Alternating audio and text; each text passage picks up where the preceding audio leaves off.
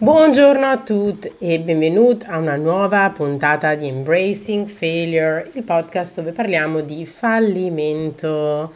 Io sono Erika Isotta e come ogni settimana sono qui per parlare di fallimento, di tutte quelle volte in cui ci sentiamo inadeguati, non abbastanza.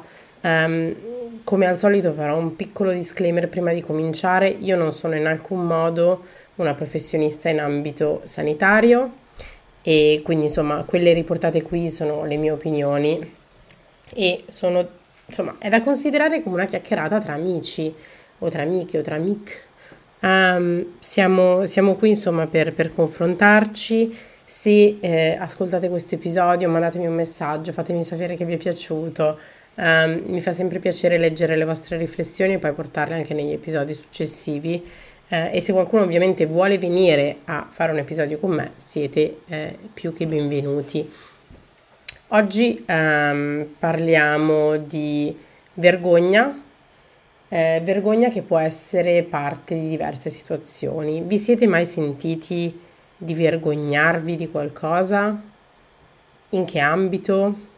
Io, eh, per esempio, alcune cose di cui mi sono sentita di di vergognarmi delle volte, per esempio, è stato il mio corpo, ehm, sia a paragone con altri corpi eh, che semplicemente di fronte al giudizio di altre persone, eh, ma anche dal punto di vista lavorativo e economico, eh, perché pare che eh, fare o avere un certo stile di vita, fare un certo lavoro, è come se ricopra un'importanza maggiore ed elevi anche l'individuo che fa questo, quando così non è, soprattutto quando si parla di eh, uguaglianza, che per me insomma è un tema molto importante, avendo anche io fondato eh, Women Plot, che appunto eh, pro- promuove l'uguaglianza. E mi sono resa conto che io stessa ero vittima di alcuni meccanismi in cui in realtà non mi ci ritrovavo e non mi vedevo. Vi racconto un po' cosa sta succedendo nella mia vita. Eh, come sapete sono stati degli anni un po' pesantucci, eh, non vorrei neanche dire stati dei mesi, sono stati proprio degli anni un po' pesanti. Eh, esco da un matrimonio che è finito male, qui sto divorziando, tra poco dovremmo riuscire a vedere la fine e spero di potervene parlare perché sto aspettando che tutto sia ultimato prima di poterne parlare apertamente, ma dovrebbero essere ormai qualche settimana, dopo mesi e mesi e mesi e mesi con gli avvocati, eh, in cui ho speso tanti, tanti, tanti, tanti, tanti, tanti soldi. Um, e um, dall'altro punto di vista, uh, questo matrimonio, insomma, durante questo matrimonio ho avuto uh, un tumore che mi è stato asportato a novembre 2020 eh, ho avuto un aborto spontaneo, ho perso un bambino, insomma ci sono state delle situazioni un bel po' pesanti. L'unica cosa che sembrava andare bene era a livello lavorativo, eh, che è comunque un qualcosa che negli anni mi ha, fatto, mi ha dato sicurezza, mi ha fatto sentire eh, valorizzata. Quindi eh, non che le persone debbano cercare il valore nel lavoro, ma per me era stato un punto saldo, un pilastro. Penso che alla fine quello che dobbiamo fare tutti è cercare delle cose eh, che ci facciano eh, self-soothing e insomma che ci aiutino a prenderci cura di noi perché alla fine questa è la nostra priorità più importante. Quindi insomma non voglio, eh, insomma, non voglio dovermi eh, dover dire che il lavoro diventa tutto, ma sicuramente eh, il lavoro è stato qualcosa che mi ha permesso di credere in me stessa, in momenti in cui in altri ambiti non credevo così tanto, quando il mio corpo non stava funzionando e via dicendo. Ovviamente anche questa situazione è cambiata, quindi oggi sono qui a parlare di questo, è più un'ottica principalmente eh, lavorativa. Ottica lavorativa perché, eh, come avrete visto su LinkedIn, tantissime aziende stanno facendo i cosiddetti layoff, quindi stanno lasciando tantissime persone a casa. Questo sta cominciando nel settore della tecnologia, che è quello in cui io opero, Um, quindi sono cose che magari in altri settori si vedranno tra 6, 12, 18, 24 mesi um, e nel settore tecnologico già vediamo, quindi tantissime aziende lasciano a casa i propri dipendenti.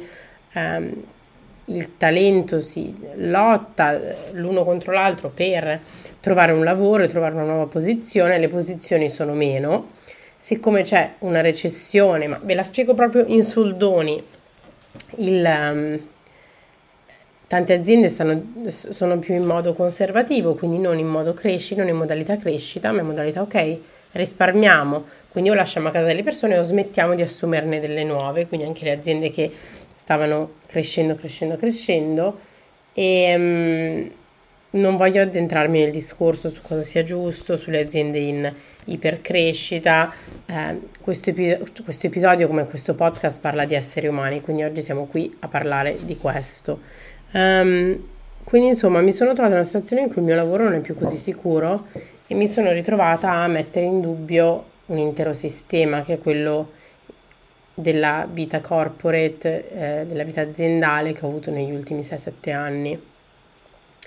E mi sono detta, sto ancora cercando, cioè sto ancora trovando quello che cercavo, mi sta dando qualcosa e, mm, o sono solo una persona alla soglia del burnout ogni qualche mese per ricaricarmi, ricominciare e riavvicinarmi al burnout, quanto sto vivendo la vita e quanto il lavoro occupa la mia mente e la mia vita. E da lì è nata l'idea di dire, cavolo, vorrei fare qualcosa di diverso. Quindi un pomeriggio sono stata in gelateria e ho detto, cavolo, ma perché non posso lavorare in gelateria? Ed è una cosa che anni fa non avrei mai pensato di fare, perché eh, non avrei mai pensato di fare, non avrei mai pensato di farla perché, perché semplicemente eh, non è un lavoro visto con una certa patina perché la gelataia, fra virgolette, adesso permettetemi, il gelataio è un lavoro, può essere un summer job, un lavoro estivo per uno studente, una persona giovane, non è un vero lavoro, come dicono le persone, ma che cos'è un vero lavoro? E qui eh, nasce la domanda un po' più spinta che è che cos'è il vero lavoro? È qualcosa che ti paga le bollette? Bah, allora qualsiasi attività eh, remunerativa è un lavoro, vero? um, o vero lavoro deve essere per forza qualcosa che ti innalza anche dal punto di vista di classe sociale, perché alla fine è questo quello di cui, uh, di cui, stiamo, di cui stiamo parlando. E se ci pensate ci sono innumerevoli modi per delimitare la classe sociale di una persona, il capitale economico, quello culturale, educativo, ehm, la provenienza, quante vacanze si fanno all'anno, è complicato e cambia continuamente, secondo me. Eh, adesso, per esempio, un modo potrebbe essere anche definire il privilegio con chi lavora da remoto e chi invece è obbligato ad andare in ufficio tutti i giorni, perché facciamo sentire queste persone sbagliate anche.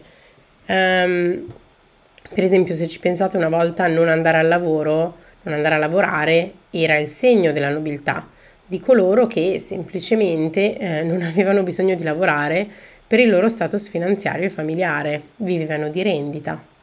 Ora chi non va a lavorare invece viene demonizzato come il più basso dei bassi, sono gli scrocconi dei sussidi, eh, il tipo di persone eh, che i programmi televisivi amano ospitare sui loro divani per svergognarli perché non so, spendono soldi in whatever. Um, quindi discutere di classe purtroppo rimane una delle cose più borghesi che si possano fare, io me ne rendo conto in questo podcast, però per me è stato importante imparare a discutere della mia classe, della mia esperienza, um, di da dove vengo, perché penso certe cose. Uh, è qualcosa che ha segnato anche la mia identità e come mi sono comportata e come mi sento questo sentimento di vergogna, per esempio. Non ho mai pensato che quando cominci a eh, salire la cosiddetta corporate ladder, quindi la scala eh, corporativa, eh, è difficile poi renderti conto di chi stai buttando giù per salire. Quando il tuo stipendio viene aumentato ogni anno del tra il 5 e il 10%, del 20% ogni volta che fai un cambio di lavoro, non è così semplice. Quindi io la riflessione che voglio fare oggi è legata a questo, a questo sentimento di, di vergogna profonda eh, legata a certe situazioni. Perché il punto è la vergogna, da dove viene? ho trovato questa definizione online che personalmente mi piace molto, che è proviamo vergogna quando violiamo le norme sociali in cui crediamo. In questi momenti ci sentiamo umiliati, esposti e piccoli e non riusciamo a guardare un'altra persona dritto negli occhi. Vogliamo sprofondare nel terreno e scomparire. Uh, ed è un bel sentimento, per esempio, cioè è un bel sentimento, è, è una bella descrizione perché lo descrive veramente molto bene. Quando ho cominciato a dire alle persone che andavo a lavorare in gelateria, e tutto questo è successo una settimana fa perché ho fatto i miei colloqui, ho cominciato a lavorare tutto, eh, le persone mi hanno detto ma perché lo fai? Perché tu il tuo lavoro ce l'hai ancora per il momento, ma sicuramente non, cioè, non è per i soldi, perché se volevi un altro lavoro saresti semplicemente cercata un altro lavoro come il tuo. Quindi perché lo stai facendo? E nel momento in cui ho messo in dubbio il mio spazietto in quella classe sociale, in quella scatola dove le persone mi avevano posizionato, eh, è come se avessi cominciato di nuovo a vedermi tramite gli occhi altrui. Ma perché vai a fare questo? Anche quando l'ho raccontato ai miei genitori, ma perché vai a lavorare in gelateria? Ma cos'è? di cosa hai bisogno? Hai bisogno di soldi? No. Eh, vero, sì, anche perché non so quanto saranno difficili i tempi a venire, eh, ma ho bisogno di fare qualcosa che mi dia qualcosa. È difficile spiegarlo e se volete in un altro episodio approfondiremo eh, più questo, mm, questo sentimento di sconforto eh, che ho avuto e mm, ma ci sono state un po' di conversazioni, un po' di momenti, non è stato un unico momento. Eh, per esempio, era una festa di compleanno qualche settimana fa e avevo davanti una persona più giovane di me che era lì a parlare in maniera molto arrogante del proprio lavoro, di come questa persona si siede al tavolo con dei grandi eh, presidenti, vicepresidenti, direttori di qua e di là. E, mm, e, mi ha detto ah perché io guadagno probabilmente più di quello che i tuoi genitori guadagnano in un anno. E ho detto va benissimo ma probabilmente magari anche così o magari no perché cosa ne sai della mia vita? Però è una discussione a fare con una persona che non hai mai visto prima. Il punto è non è tanto il che cosa lui abbia detto perché a me questa cosa non tocca.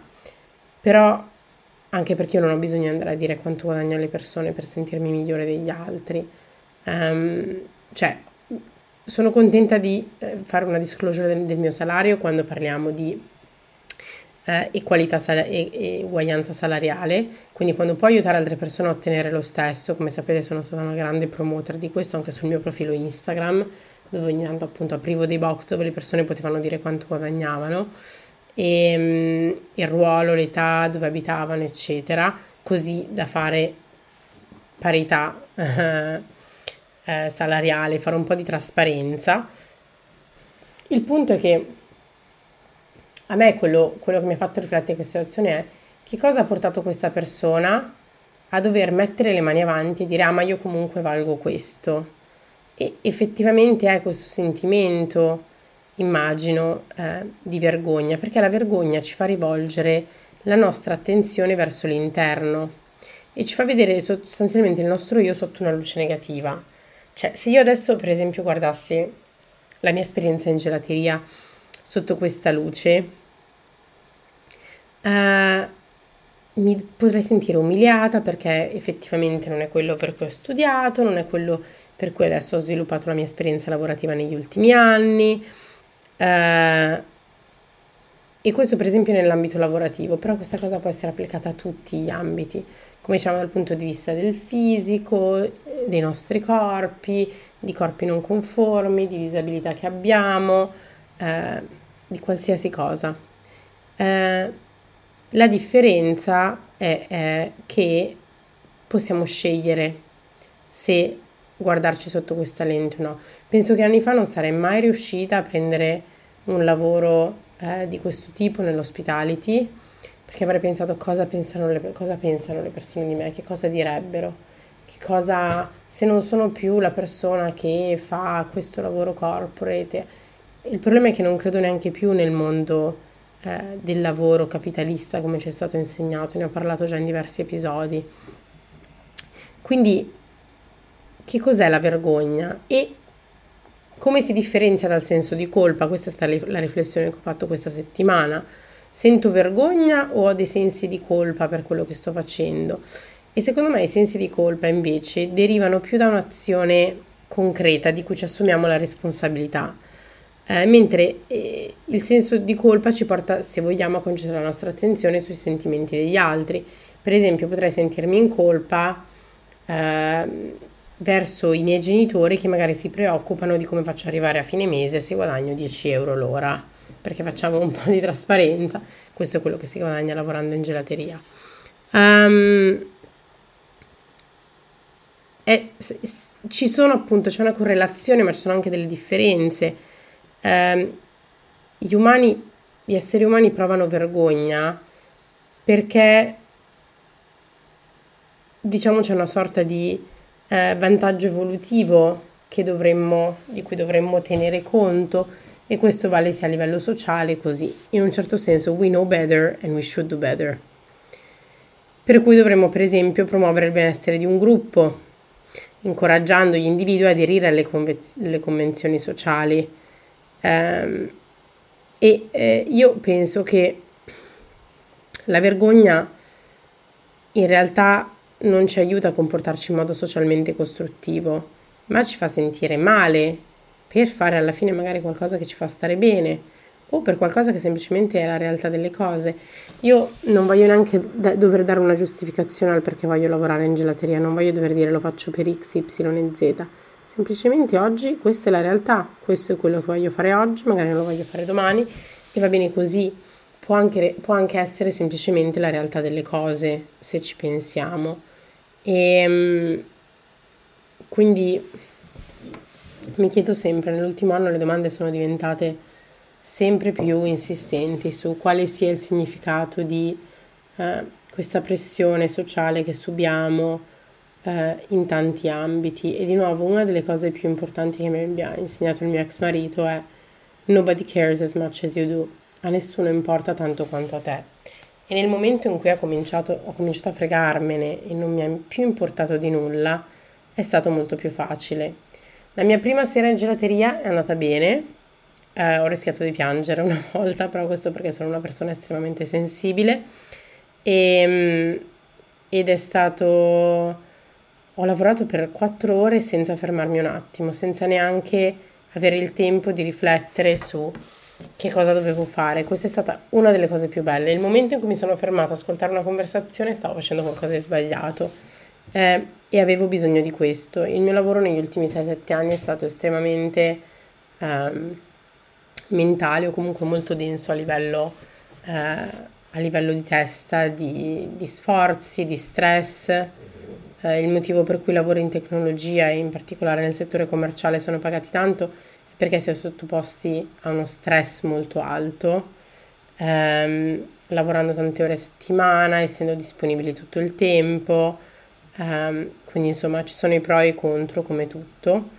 e avevo bisogno di qualcosa che fosse non stressante, quindi la cosa più bella di questo lavoro in gelateria è che vado, faccio quello che devo fare, lavoro duro, sono stanco, male alle ossa, non riesco più a muovere la mano destra, ma poi torno a casa ed è finito. E con il mio altro lavoro non è mai finito, è qualcosa che è cominciato poi come un cancro a, a sporcare tutte le cose belle della mia vita, perché ovviamente prende tanto tempo e tanta energia, come anche tante altre attività che ho fatto con Womenplot e persone con cui ho avuto a che fare che hanno sporcato ehm, la mia vita e sono stati dei veri e propri vampiri energetici delle mie energie, succhiando tutte le energie che avevo. Quindi ci sono sicuramente dei, dei punti in cui bisogna pensare anche perché lavoriamo, perché lavoriamo come esseri umani, qual è, eh, qual è il senso del lavoro. Il senso del lavoro è guadagnare, no? Perché viviamo in una società capitalista, dobbiamo pagare per dove viviamo, dobbiamo, dobbiamo spendere perché bisogna spendere altrimenti non ci sono più lavori, insomma è tutto un circolo vizioso che non funziona, se lo domandate a me, perché pensate a tutte le persone che vivono sulla soglia di povertà o appena al limite. Eh, un esempio molto interessante, la mia vicina di casa qui ad Amsterdam eh, è una mamma single con un bambino e per lei ha più senso non avere un lavoro perché in questo modo come mamma single ha accesso ad una cosa che si chiama social housing, quindi a delle case a un bassissimo prezzo per stare comunque in un buon quartiere e poter eh, mandare suo figlio in una buona scuola. Eh, se lei avesse un lavoro, anche un lavoro che non le fa guadagnare molto perché come mamma comunque non ce la farebbe a, a prendere troppe ore eh, e non ha ormai esperienza lavorativa negli ultimi dieci anni, ehm, quello che le darebbero, le darebbero, eh, non avrebbe più accesso al social housing perché guadagnerebbe abbastanza per non averne più, ma non abbastanza per potersi permettere neanche un appartamento con suo figlio. E non dico nella zona dove siamo adesso, che è una zona, ma in generale.